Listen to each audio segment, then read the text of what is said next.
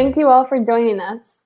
Here we're going to be starting off our first of many solar workshops we hope to be doing, and we have the wonderful Crystal here to guide us through. Today on our panel, we have co founder and director Barrett Roth and Crystal, Group Hugs founder. I am Maite Ortiz, workshop coordinator, and we'll be introducing solar energy through Crystal's amazing company. Can't wait. Let's look at today's schedule. So, the workshop will consist of a brief introduction to circular economy manufacturing, and we'll update you on the newest of news on our microfactory and the production.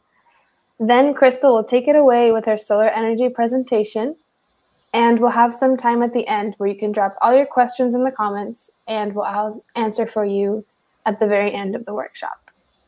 I'll now pass the virtual microphone over to Barrett Roth. Thanks, Maite.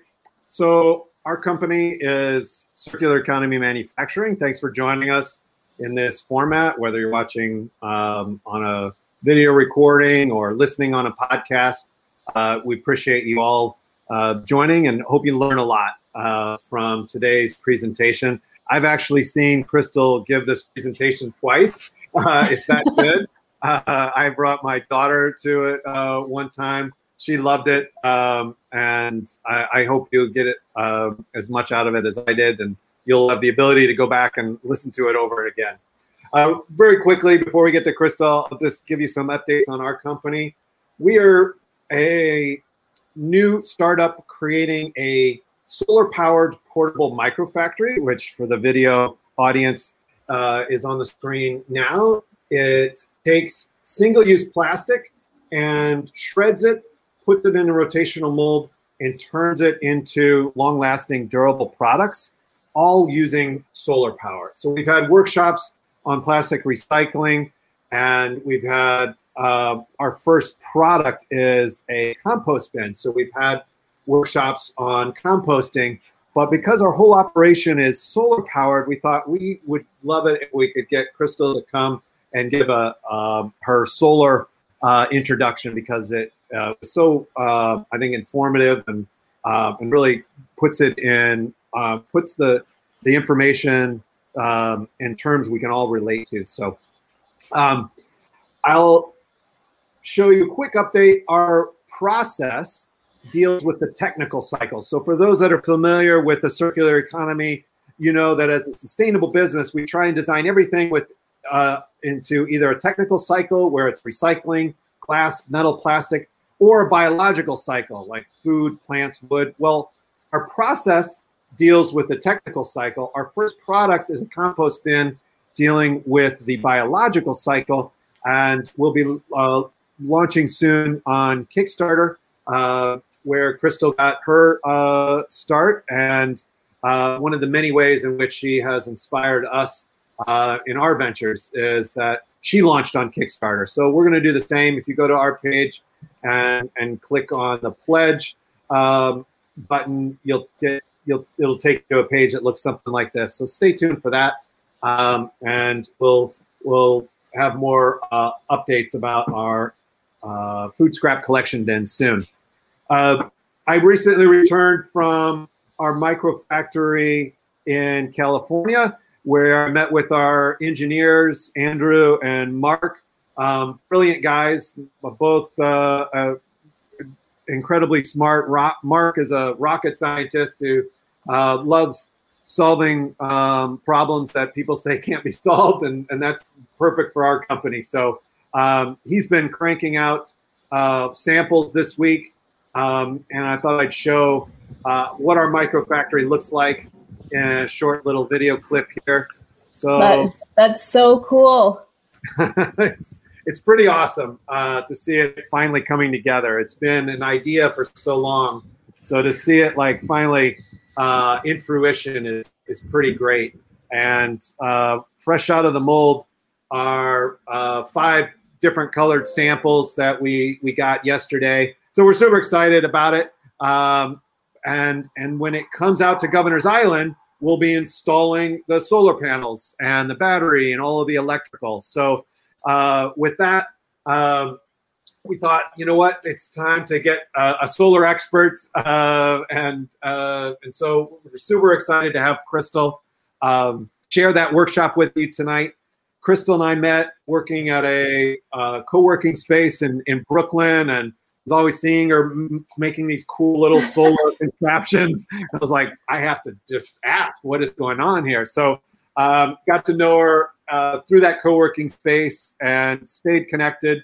Uh, they have been an inspiration uh, as a sustainable company, as a company, you know, as a startup, you know, kind of making it on their own through Kickstarter, and then continue to inspire us through workshops like like this uh, and kind of following um, uh, the model that they put forward. And so, great to be able to have her come. And uh, I have to say, if you haven't gotten one, get one of your group hug solar chargers from her because uh, they're they're awesome. Um, my daughter uh, loves it, and I, I, think it kind of uh, makes it real rather than this abstract thing. So um, I don't want to talk anymore. I'll let Crystal take it uh, from here. So great. Well, thank you so much for that introduction. It, I, it's hard to believe that I think we probably met in like 2018 at ADO. And yeah. I just feel like the past, I mean, the past two years like don't count. I feel like so. I feel like it was just, like it was just last year, but it wasn't. But it wasn't. It wasn't really. Um, but yeah, I mean, I'm I love doing this workshop. I think I'm an educator. I know uh, Barrett, you didn't mention this, we're but also both teachers, so we've critiqued right. each other's right. classes. That's um, right. I, I forgot about that. Yeah, yeah um, but but yeah, I, I love. That's right. I know pan- pandemic. I also feel like it's summer, so I'm like I don't teach. Um, yeah, right. exactly. Until it's like September again, but but yeah, I'm excited to do it. I I um well um let's see. Can can everybody see my slides yet? Excellent. I'll I will get right into it. Awesome. And I will say this presentation is pretty interactive, so I'll pause and ask questions. So Barrett and Maite, feel free feel free to jump in. Um, so a quick introduction. Hello, my name is Crystal. I'm the founder and CEO of Group Hug Solar. Um, today, what I'm going to talk about a bit of an intro of, of what Group Hug is, what my background is. Um, I am new to solar design, but I, I think it's something that anyone could get into, which I'll talk about. We'll talk about the basics of electricity, the basics of solar panel, and then we'll have a discussion at the end. So, a quick intro to me. Um, again, Crystal, I'm an industrial designer by trade. I went to Georgia Tech and studied industrial design. I'm also a teacher at SVA in New York, um, the New Jersey Institute of Technology, and Parsons. I'm I used to work. I actually used to design toys for a living. Um, I was I'm the former director of product design at Littlebits, and I've done some residencies um, around New York at the New Museum, at the New York Hall of Science, and at Kickstarter, which uh, Barrett mentioned. So a little bit about Group Hug. Um, actually, Barrett showed showed the product, um, which is a Windows solar charger, which I'll talk about. But I I really got into solar about three years ago, maybe three and a half years ago, because I sort of woke up one day and was like, oh, just cli- you know climate anxiety i'm not really focusing on on the environment in my job and i really want to make a difference. And i love technical things i love building things and i was really attracted to solar as a technology. So i was like oh well i'll, I'll just get solar in my apartment. And then i realized like oh it's actually kind of difficult to get solar in your apartment because i don't live in a house or a condo that looks like this um, I live in an apartment building like this. So how I was really sparked by this frustration of like, this isn't fair. Like, what can I, what can I personally do? And I figured there were other people who might feel similar. Um, the the other thing that really caught my eye about solar is that um, it's not always the most attractive. Um, a lot of personal solar panels are designed for people who like camping and fishing and hiking, which is not me. Um, like I would I love solar. I would not wear those backpacks. And I, I just thought there was like an element of, of design um, and detail missing from the current solar panels on the market. So I thought to myself, well, I want to make a solar panel that looks like it could be in a museum, in an art museum, that looks like it could be in, in an Anthropologie catalog, something like that. And this is actually one of one of the early prototypes of the window Solar Charger. This is my husband. Um, I made he was our he was our model for the first two years of the company. Gotta be scrappy. Um, I love showing this picture in my talks because this is a picture of the first commercial solar panel ever made in the 50s um, in New Jersey by um, by Bell Labs. And I, I, when I was doing my research before I started the company, I really sort of like laughed when I saw this picture because solar panels, if this picture were in color, like solar panels look almost exactly the same today. It's basically a rectangle like slapped on a pole. And that's basic, that's what we do today. And I, I, I found that so in, uh, kind of frustrating, but inspiring because there's so much potential in what they could look like.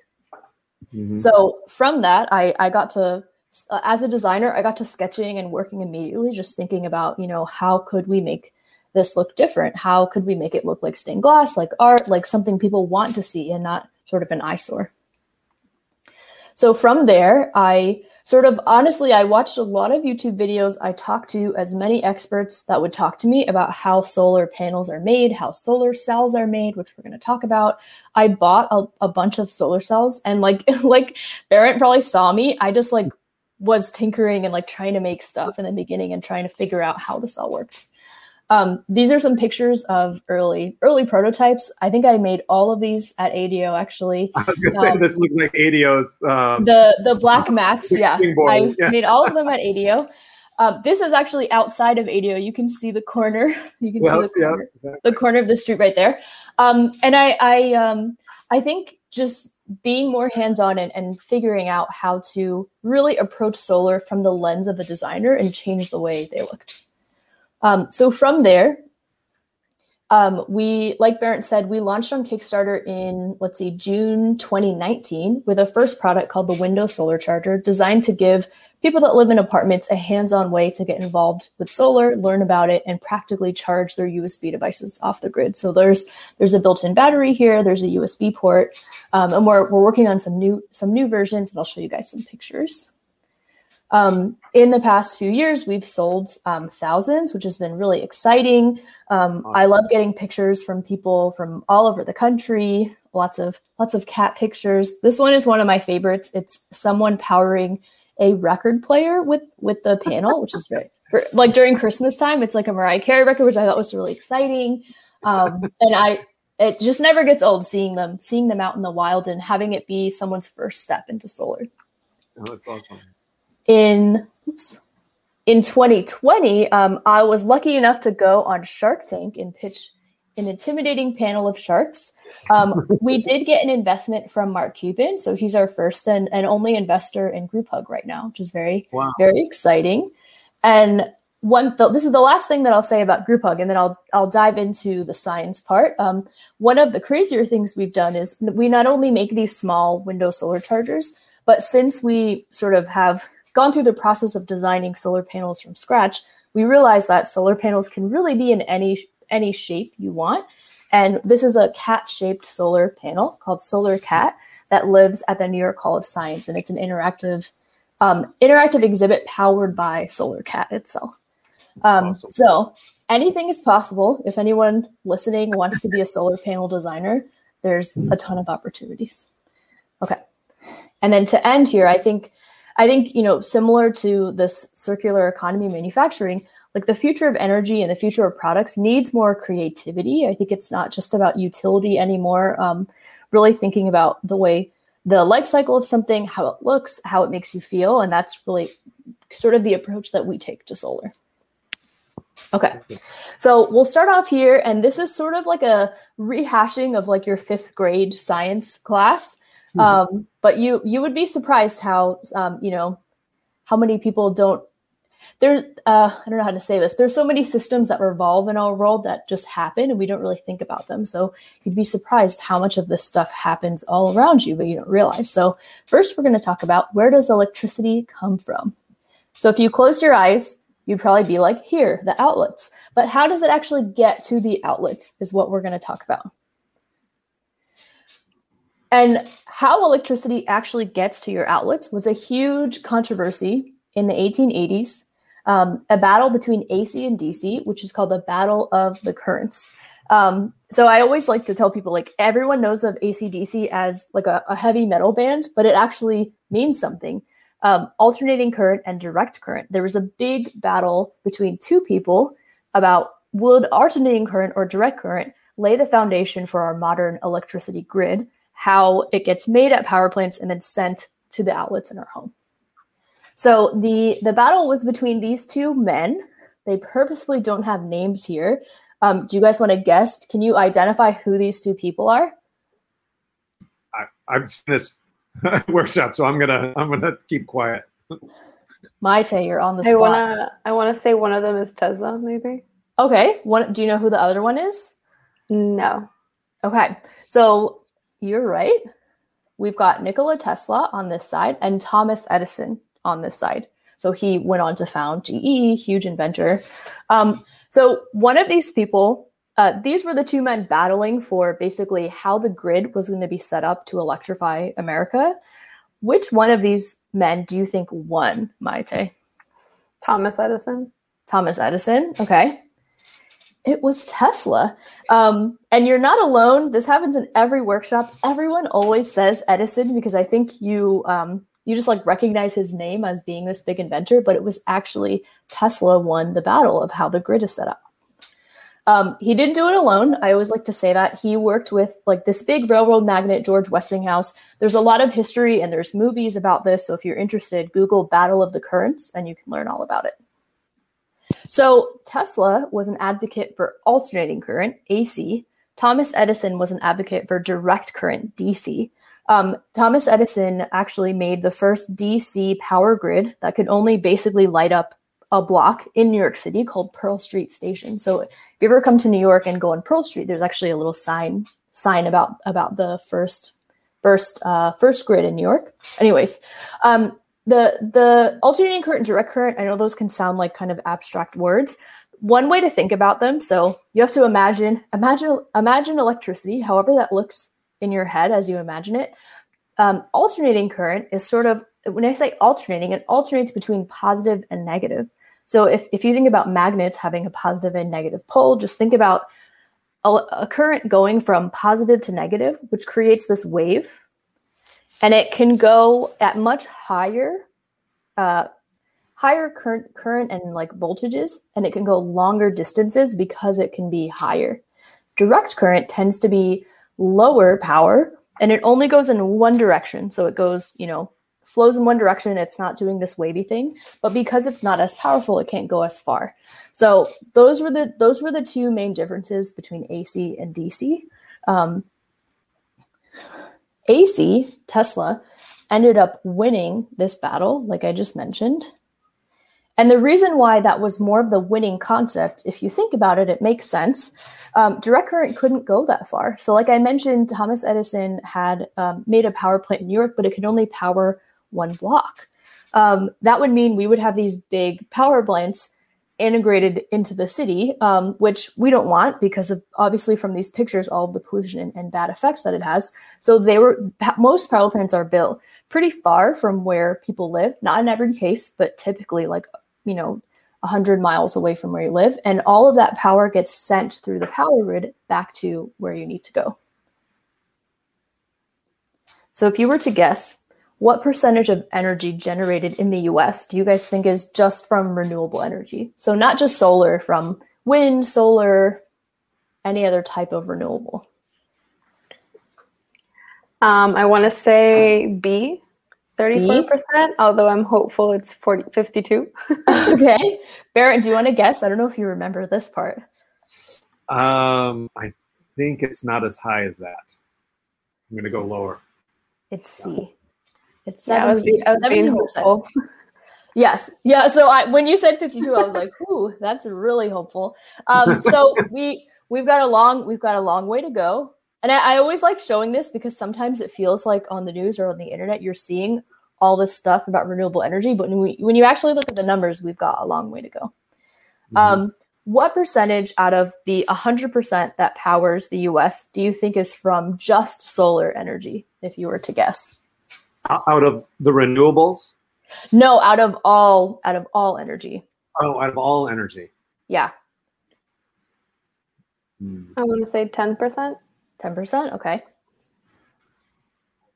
I'm lower than that. Yeah. 2%. No. It's really low. I mean, this number is growing rapidly year over year, but it's it is pretty low. Um, if you're ever interested in like learning about these numbers, you can actually um, you can usually sort by where you live too. EIA.gov is a great resource to to to learn about to learn about all of this stuff. There was a good okay. piece in the in the Times recently that had uh, maybe sometime in the pandemic, so who knows when that was. But uh, but it, you could search and it would create little visuals of uh, how much wind energy and solar, and so oh, cool! You know, I'll have to look that up. Over time, like Iowa suddenly has become and and Illinois when I go back, you know, full of wind turbines. yeah, awesome. So yeah. so yeah, it's interesting how much it's changed even in the last five years. Definitely. Yeah, it, it's definitely, I think, coming to like a peak where people are realizing that it just makes sense to switch. Um, so we we talked about the history of the grid, kind of who was involved, how it was decided. Now, how do power plants actually generate electricity? And typically you can describe it sort of in one word, which I like to say spinning. Um, and I, I, think when you're driving or if, you know if you see pictures of power plants you just see it with like the smokestacks but not everyone realizes like what happens inside so i'm going to break that down for you and all of this will be a good foundation for you to understand how solar works and why it's so different and and um, better for the environment to do it that way. So um, i won't talk about like how a turbine works but essentially if, if you Barrett just mentioned wind turbines. If you think about a wind turbine how that actually creates electricity is you have like a little uh, uh, it could also be called a turbine a dynamo if anyone has ever had like a dynamo light on their bicycle but it's a it's a coiled copper wire with magnets and when that spins it causes electrons to move and create electricity electricity is when electrons move and then you basically have wires that take that electricity and route it to where it needs to go. So you can imagine like something like this that's in the middle of that turbine with the blades. Um, we're going to talk about something like that.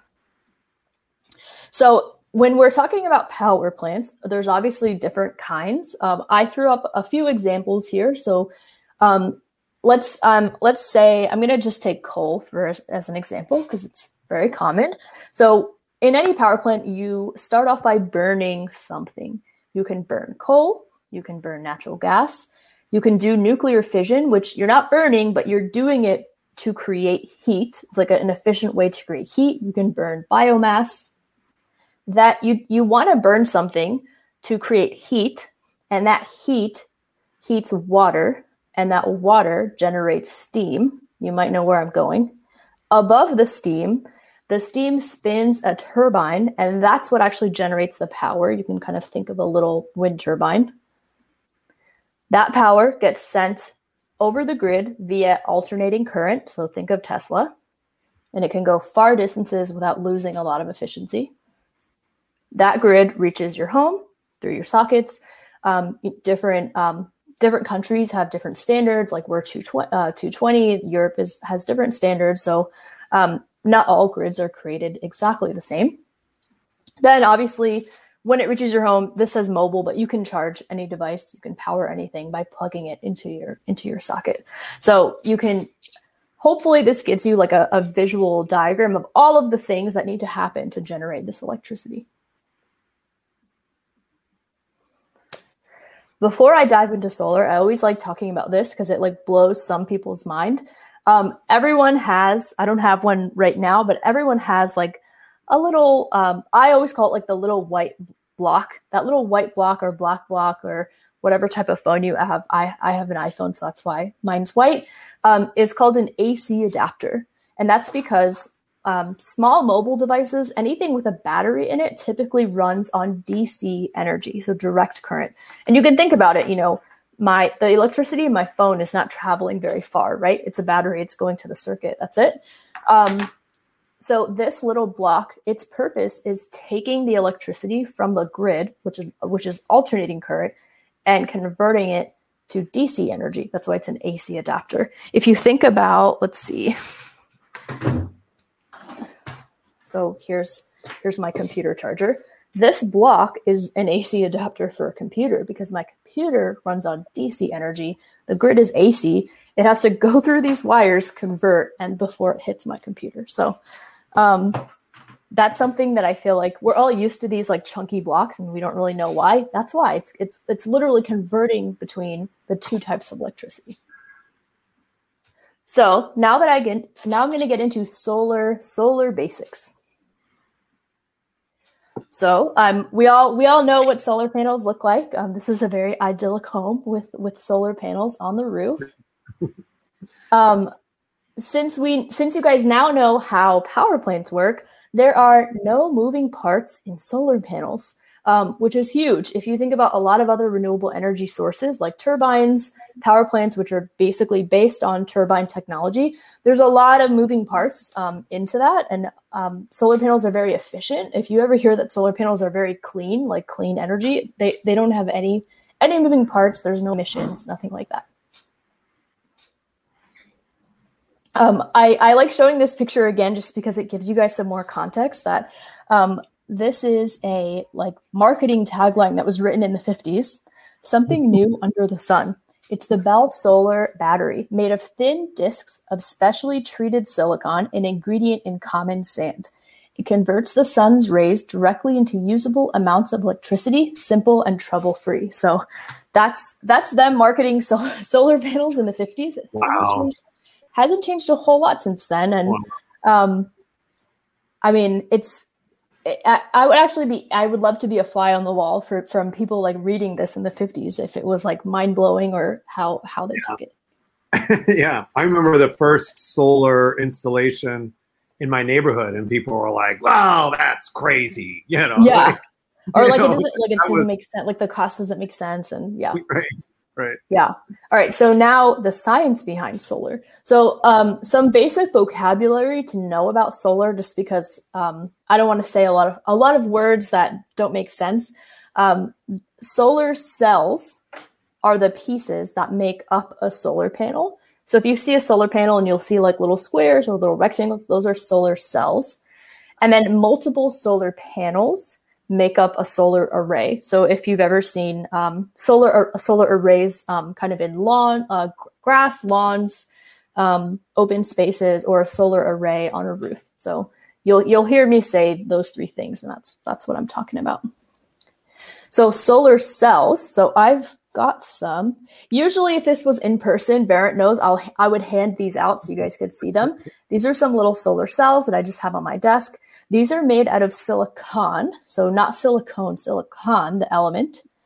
Um, and I'm sure if, if you've ever watched Silicon Valley or you've heard the term Silicon Valley, meaning that area in California where all the startups are, um, that is actually because um, back in the 60s and 70s, Silicon Valley became Silicon Valley because there was a lot of startups um, working and innovating in the microchip and like microcontroller space which is this little guy right here that goes on circuit boards. And that was such a huge um, innovation because it allows you to process um, more power, more data more efficiently. And silicon is a very smooth surface that allows you to do that with very, very little uh, imperfections. And that's also one of the reasons why they're used in solar panels because they, they tend to be more efficient at transferring and capturing that electricity. Um, when you, if you, so here's a solar cell. If I turn it sideways, you guys can see that it's extremely thin. Um, I have a huge bucket of these, so don't feel bad. But I mean, it it breaks similarly to like a potato chip. Um, they're very very fragile, very very thin. But if you zoomed into right here and tried to look at it, you would see this diagram, which is like a blown up version. I, I like to say it's like a silicon sandwich. So we know that when solar panels create electricity, but how do they actually do that? So if you zoom in here, you can think of it if, if you're familiar with the basic principle that you know electricity flows between positive and negative poles. So you, you need a positive and negative to, to have something happen. Um, it's it's a similar thing here, where within here there's la- there's two layers of silicon. There's an N type, which is a negatively uh, negatively charged layer, there's a p type, which is a positively larged layer. And what happens is when electricity hits, uh, sorry, when sunlight hits the top layer, it causes those electrons to move. And then you'll see a depletion layer, which is basically where you can wire things out and have that electricity move in the direction you need it to be, like in in uh, series towards your house or something like that. So um, picture a little sandwich, two layers. Sunlight hits it and it causes electrons to move, and those layers direct it in the way it needs to go. Sort of the simplest way. There's a lot of videos on this if people are interested. So then what exactly, this is sort of just visualizing again what I just said. Solar panels are made of solar cells. When sunlight hits the cell, electrons are knocked off and then they flow through the material. There's two main types of solar panels out there right now. Um, there are, you know, dozens of different ways to make solar panels, but the, the two that you see on homes are polycrystalline, which I'll try to show you guys this. This is a little polycrystalline cell. I don't know if you can see it on my camera, but polycrystalline is multiple crystals. And actually, Barrett, I feel like this is the point of the workshop where your daughter was like, Your name's Crystal. And I was like, I know. um, she was like, I can't believe it. So, like, what a, what a coincidence. It was so funny. Um, but that basically just means that it's multiple silicon crystals fused together. This tends to be um, like a, a more affordable, cheaper solar panel, but also less efficient. So, I will show you. This is just a picture of, of one that you can see. This is a really small one. Um, you'll see here just a, a quick demonstration. You, again, usually if this was in person, I, I would have you guys try it, but um, I'm using a multimeter just to measure voltage. And you can see that um, I, I have my uh, different pins on the connectors and it's going from zero to point, 0.18 volts, which is not a lot, but I'm just sitting by the window. And that's literally these pieces are literally all you need to generate the electricity. Then it, it's sort of up to you to wire it in the way that you need need it to be. The the only math you need to know with uh, solar design or the main math that you need to know is power equals current times voltage. So if you have a 10 watt solar panel let's say it might be 2 amps and 5 volts it's it's literally that simple. Um, when I when I found that out, I was like, oh, I could do this. Like this is this is really easy. So you can sort of figure out like you know we design products for phones. We can figure out okay, we need this current and this voltage to support a phone, and then work backwards to figure out how big the solar panel needs to be. There's also monocrystalline panels, which is honestly um, more more common because they're higher efficiency. So monocrystalline panels tend to be like 20 to 22 percent efficient at converting sunlight into electricity, which I I have some sometimes I feel like people are like that's not that much, and I was like 20 percent of sunlight to me sounds like a lot. Like I think that's super super impressive, but that number will keep will keep going up. Polycrystalline tends to be like 16% or less, which that's a big reason why more people are jumping onto mono um, versus poly. I showed this picture before, but monocrystalline cells tend to be really, um, you can see this like, it's very matte blue because it's a single crystal. You don't see those little jagged edges. And then I personally like to use um, solar cells that have their um, you you saw me break that other polycrystalline one monocrystalline some companies make them with back sheets so that you can see i bent this but it actually is staying together so thing, things like that are making solar panels a little more durable and long lasting okay so oh and i wanted to show you guys a picture this is actually um, this is actually a prototype of a new solar panel we're working on but you can kind of see that it, they're they look completely black. So we only work with monocrystalline. Actually, you can see the backs too. They all connect. Cool. So I know we've covered a lot of information in in half an hour. So how do these little pieces actually become something useful? So if you look at a solar array or if you see solar panels on a house, if you look closer, you can see these solar cells. Um, the, the solar cells, if you see these lines right here, those are like soldering lines, like uh, wires. It's, it's called tinning, but like wires that connect all of the cells together.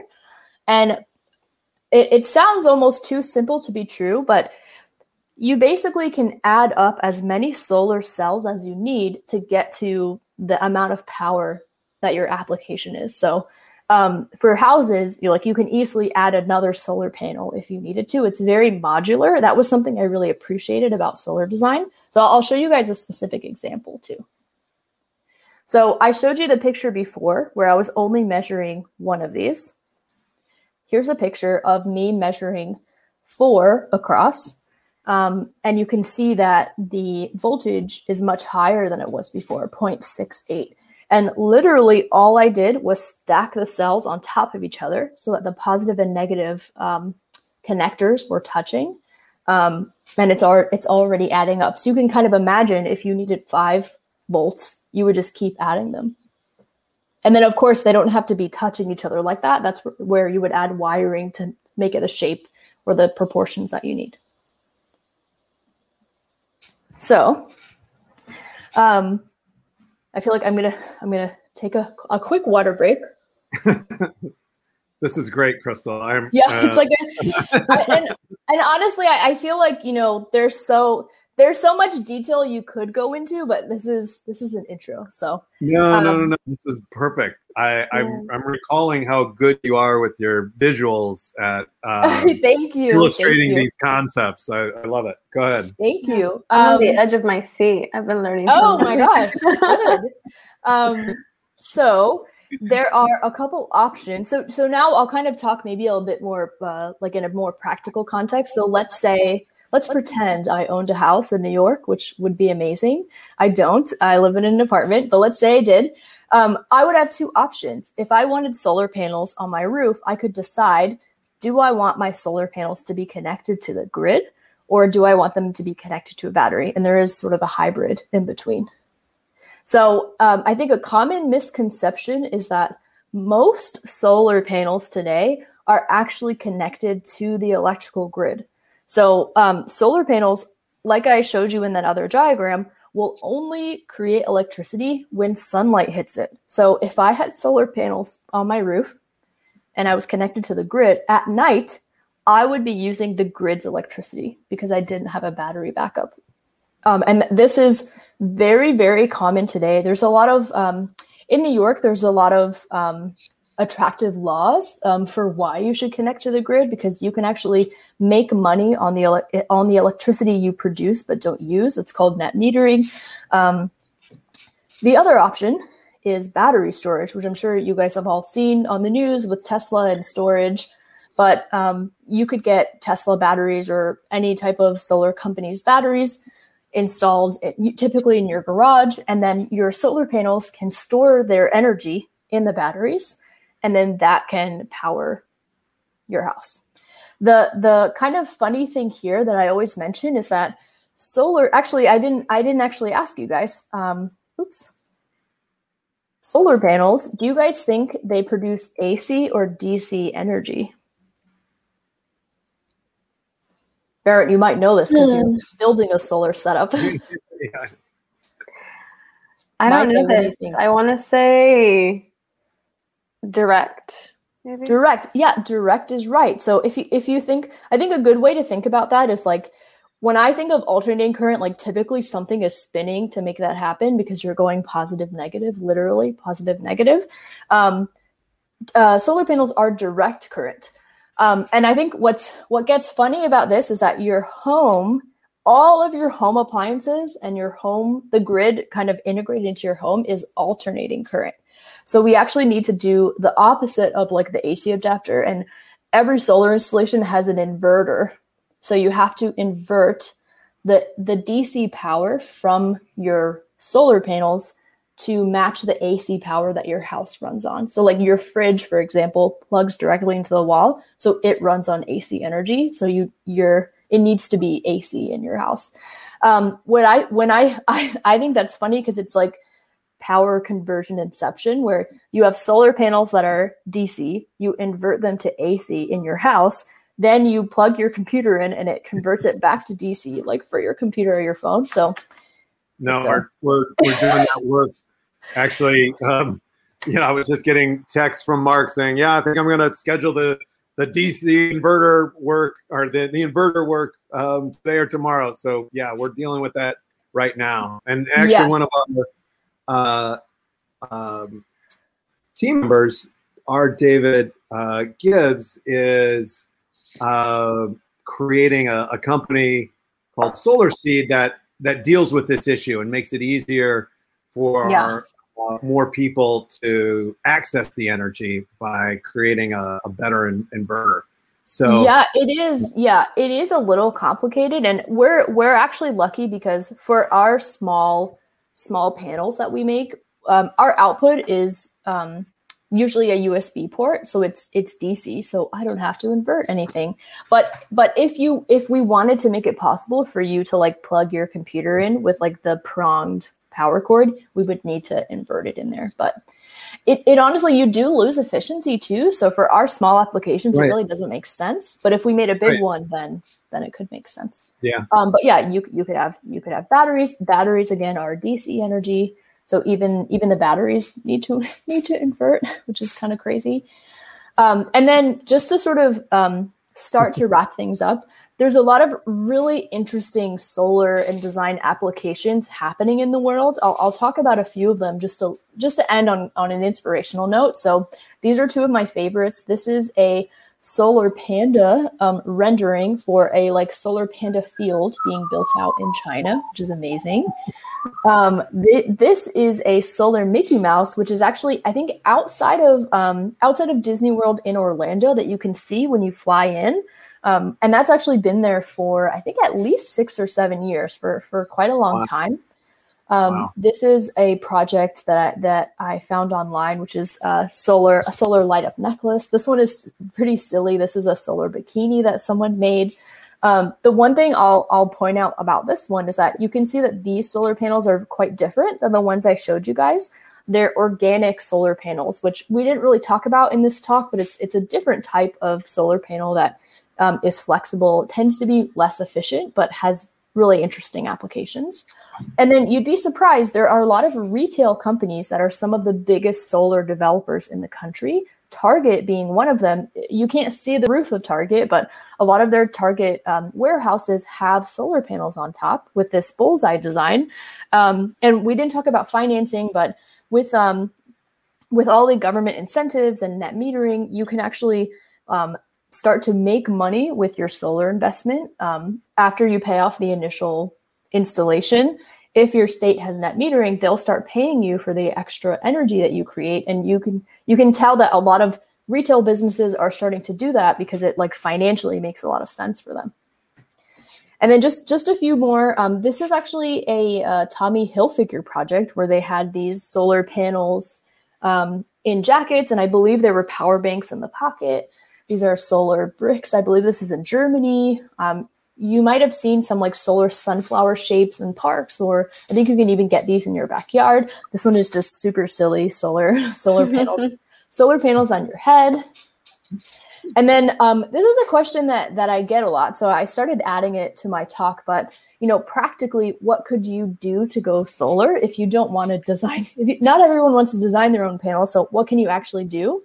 And we we started compiling this sort of list for people where if you're any any person in the world, there's sort of five ways to practically go solar.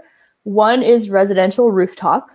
Two is commercial, like Target, if you if you own like a commercial property. Um, three is community solar, which I actually subscribe to, where you can um, you can subscribe to be part of a solar farm happening locally. So I subscribe to a solar farm happening in New York, and I actually get a discount on my electricity bill because I'm helping that project happen. So I, I basically get a cut a cut of the savings, which is great. Um, there's personal solar, which is solar products like the ones that we make. And then there's also energy service providers, uh, energy service companies, also known as ESCOs. Um, this one's probably the most confusing, but if you've ever seen like Green Mountain Energy at a farmer's market or like outside of yep. a Whole Foods with a table like asking you to switch to 100% clean energy, that's what that is. And that one that's is a little, sorry, I missed that. That's what we do. Yeah. Oh, yeah, that's what you would. Yeah, that one is a little bit different. I believe you you might have to pay a little bit more, but then you're you're sort of like creating more demand for clean exactly. energy on the grid, where it's not exactly. like coming to your house, but you're paying for it to be out there. So yep. if, if, you're totally um, if if you're lost and you're not sure where to start, these are sort of five ways to to jump in. Um, that is all I have for the presentation. Um, thank you so much. If, if anyone wants to follow Group Hug, we're Group Hug Solar on Instagram, grouphugsolar.com. Awesome, awesome, awesome. Crystal, I got so many questions, but I'm going to see if there's other folks that can jump in. Um, I have questions about uh, the solar, uh, questions about um, your your company and and where you want to go. But um, I'll, I'll, bite my tongue and, and see if there's other folks. This is the time now. Um, if uh, if anybody wants to um, throw out questions through um, uh, the comments channel, we can see those and uh, would love to um, answer anything that you guys might have. Um, um, and so Maite is going to help us with this, but I see the uh, a couple of them um, are starting to pop in. Um, do you want to go ahead and take these then, um, Maite? Go ahead. Yes. So we're going to start with Kaylee Chin's question. She says she lives in a very foggy area. So, how well would solar panels work? And would they produce enough energy for charging her phone? Yeah, that that's a good question. So, um, solar panels can work in partial cloudiness. Um, it, it's really we've done a bunch of testing on this. It's really like you need. I mean, I'll say direct sunlight is the most efficient way to charge. That's that's ideal. But you can charge in in um, foggy conditions, but it will take a longer time to charge. Because um, if you think about it, when sun, when bright sunlight hits, it's creating more electricity at once. And when it's not as bright, it sort of trickle creates electricity, um, especially with small um, small chargers. So, Kaylee, I would say that yes, it would work for you, but it might take a, a couple extra hours because of the foggy conditions. Gotcha. Um, talking about your product specifically, does the solar panel have its own battery or is it directly connecting to charge whatever mobile device it is that you're charging? Yeah, that's a good question. It has a battery built inside. So like the way so I'm I'm sitting at my desk so I have I have one right here. Um it basically just is there all the time and then when I'm ready to charge my phone, I can just plug it in. It doesn't it can be day or night. Awesome. Um, next question, we have Brianna Chin asking, how can the group hug charger contribute to renewable energy transition from fossil fuels to clean energy? Yeah, ooh, that's a big question. Um, I I honestly see the role of group hug being more um, more in education than than anything else. I think I'm really passionate about education and taking complicated things and making them easier to understand. Um, you know, one small solar panel is not going to charge your entire house, but it is like an entry point into getting you to think about and use solar in a hands-on way. And then we're actually um, one of the things we're doing now is building out a network where um, one of the most common questions we get is, "I did this. Now what do I? Now what do I do?" Or like, "I live here. Now what can I do?" So we're building out a network of information where we can guide people to next steps they can take. So I hope that our small charger is a catalyst for people to keep going like Barrett mentioned Sela, like Sela's growing up with a solar panel. Like I I hope that that makes her view energy a little differently than if she never had it. So that that's sort of how I think about it. Yeah. Starting the conversation and making sure it continues. Exactly. Sure. Yeah. Yeah. And I, I think that's really like um it's it can be tricky, I would say, at least personally, like being creative and being a designer and trying to figure out where you can make an impact. And I that was something that was tough for me in the beginning, just realizing like you're just not going to solve everything and you just have to pick one thing that you're good at and just try to do it. Um, and so I, I think, you know, we actually try to keep that scope pretty small that like we are the catalyst. We're not to we're not to start doing rooftop installations, you know, but we can help people get there. Yeah, you can facilitate. Yeah. Yeah. Okay. Um, next question is by Bella. At the end of their life, can solar panels be disassembled and recycled? Um, they can. They can. I will say the United States is a little behind. There, there are more systems like that set up in Europe. Um, like for our particular panel, we'll take back any solar panel because a lot of like i mentioned a lot of solar panels are designed pretty modularly which is very useful because it means you can sort of separate the electronics and and separate um, separate the pieces and put them back into their into their streams um, I, I it is i don't want to i don't want to like gloss over that though i think solar panel recycling is something that the us is going to need to tackle more aggressively i think right now it's sort of up to like most products, it's up to the consumer to figure it out, which you know the burden the burden should never be on them. Companies should take them back. That's not quite happening yet. No. Gotcha. Yeah, other countries are doing a really good job. Um, my parents live in Chile, so I've been in quarantining there, and they're doing really great stuff with renewable energy. Oh, amazing! Yeah, so we've had a lot of diversity in different. Um, we have from forest areas to um, really close to um, Antarctica, so it gets really cold down there. We have deserts. Um, so in the deserts, they're covering so much area with solar panels. It's Oh, really wow. exciting to be growing that like network and that grid work. Yeah, Going that into is the cities. exciting. And then I saw Bella's question about like uh, the issues with mining and copper, and I, I Mhm. think it's a great question because I think it's it is um, it is uh, in some respect related because there is so much metal and precious metals that goes into making not only solar panels but electronics. Like this is my PSA: never ever throw away electronics. There's gold in them there are gold there's gold in there there's silver in there there's copper in there like there is so much that goes into those things that they can be recycled it's just not it's just not happening and i think if if we had a better system for doing that you know like um res- like i don't i can't Barrett, you would know this better than me, but there's not. I don't think there's a stream for like recycled copper because, like I- recycled I- copper wire. I make I make like an annual trip full of old appliances that have broken to Best Buy because Yeah. Best Buy has that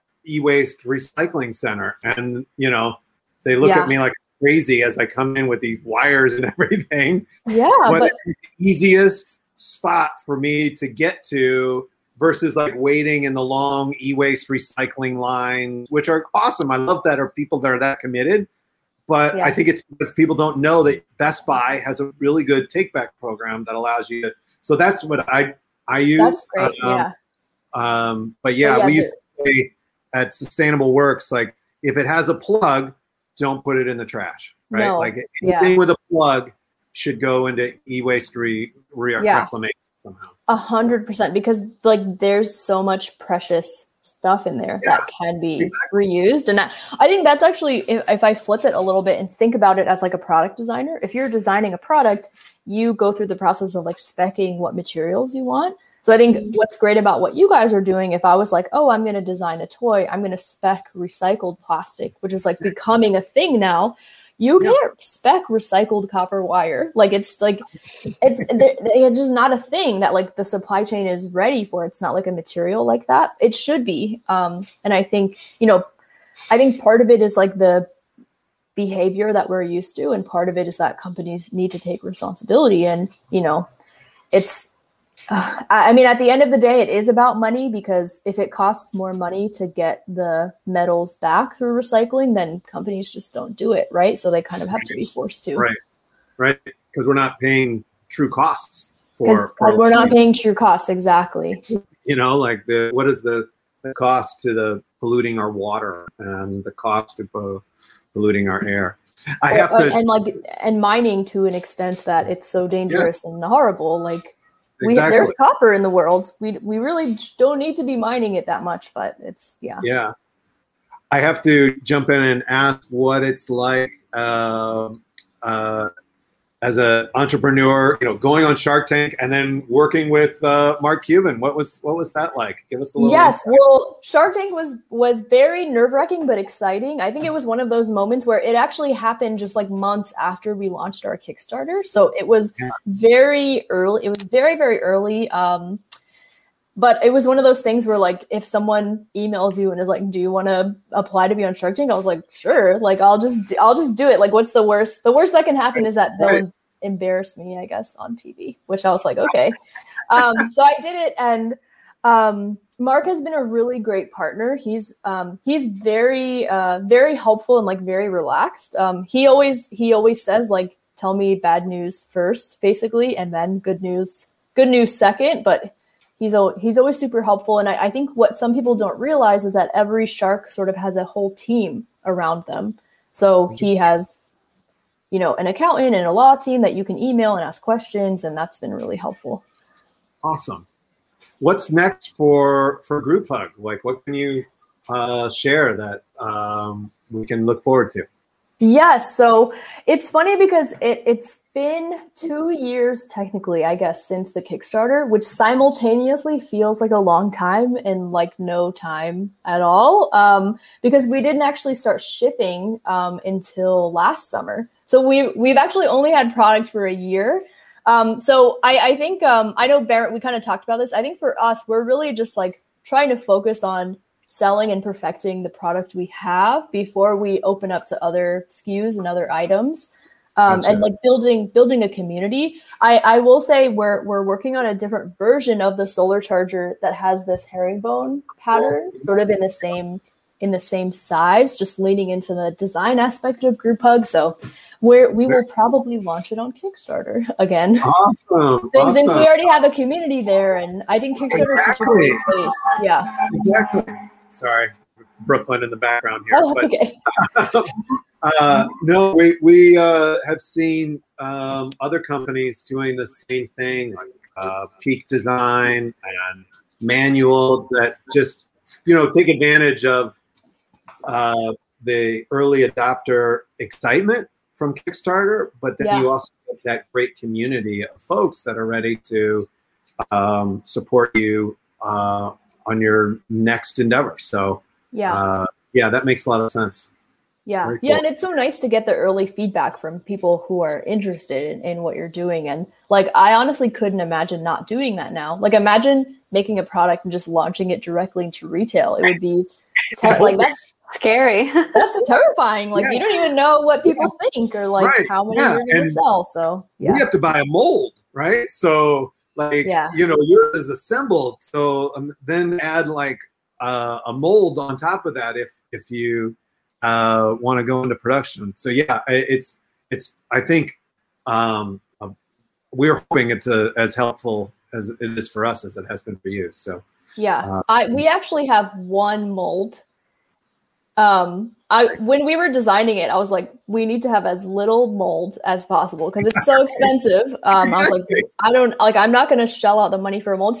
It, um, Barrett, you can look at it while you're at home. It's um, one mold for the little uh, plastic pieces that diffuse the LEDs. Oh, gotcha. They're like they're like little pegs that sit in. It's the same mold, just all three of them. I see, I see, I see. So yeah. on the back there. Yeah. Gotcha. Gotcha. That's it. That is it. Very cool. Um, Crystal, this has been awesome. Uh, thank you so much for uh, for doing another workshop. I, I learned something now on the third time I've watched it. Um, no I, uh, problem. My pleasure. Yeah, this has been awesome. Um, I hope uh, uh, we can stay connected and and um, look forward to seeing. Oh, I, I know. Have you been able to do any more exhibition work like the Solar Cat since people have started coming back, or is that now we just planning? Yeah, we, we just started. We just started to sort of reach out to people again, maybe like a month ago. But it that that business totally died in COVID for for very good reason. But we're starting to like reach out again to see if anyone's if anyone's ready. We did do one. I didn't include a picture. We did one custom solar over the pandemic, which was a solar turtle. So like the turtle shell was a solar oh. panel. It was it was really cute. Oh, that's awesome. On an actual turtle? Oh no no no! It was we could. Like I feel like I wouldn't. I wouldn't want to do that to a turtle. But um, it was actually in like a reptile and amphibian museum, which was funny. Um, in Iowa, um, funny how they found us. So we we developed a solar turtle for their window, and it it actually powers the turtle lamp, which is cool. Oh wow! So Very cool. We're in Iowa. I'm in one of those flyover states. I grew up. There. Um. Oh my gosh, I can't remember right now. I forget. I I actually like. I, it, it's it's sad because like if it were non-pandemic, I absolutely would have been there like for for like right. weeks, like developing it with them. But right. we had to do it all over Zoom. But one day I'll go. I'll go visit and check right. out the turtles. yeah. yeah. Sounds good. Awesome. Well, Crystal, thank you so much. Um, thanks to everybody that uh, that tuned in, uh, whether you're listening live or on a recording or a podcast. Mm-hmm. Um, you can we'll we'll be turning this uh, into uh, a video resource and a podcast, and you can find it on our website, circulareconomymfg.com forward slash resources. Um, and so I, I, hope you guys take a look at Crystal's work and that you found um, her talk informative. And um, we'll have to have you come out to Governor's Island once we're doing our solar installation. I, I would love to. I'd love to. Yeah. We're going to try. I mean, there's a lot of moving parts, but we're going to try and do a live stream while we're installing cool. the solar. So yeah, uh, it'll be kind of fun to, to see. So cool. anyway, Maite, anything else? I missed anything? No, thank you so much, Crystal, for being here, for teaching me so much. it's been great. Thank you so much. You're welcome. Right. Have a good night, you guys.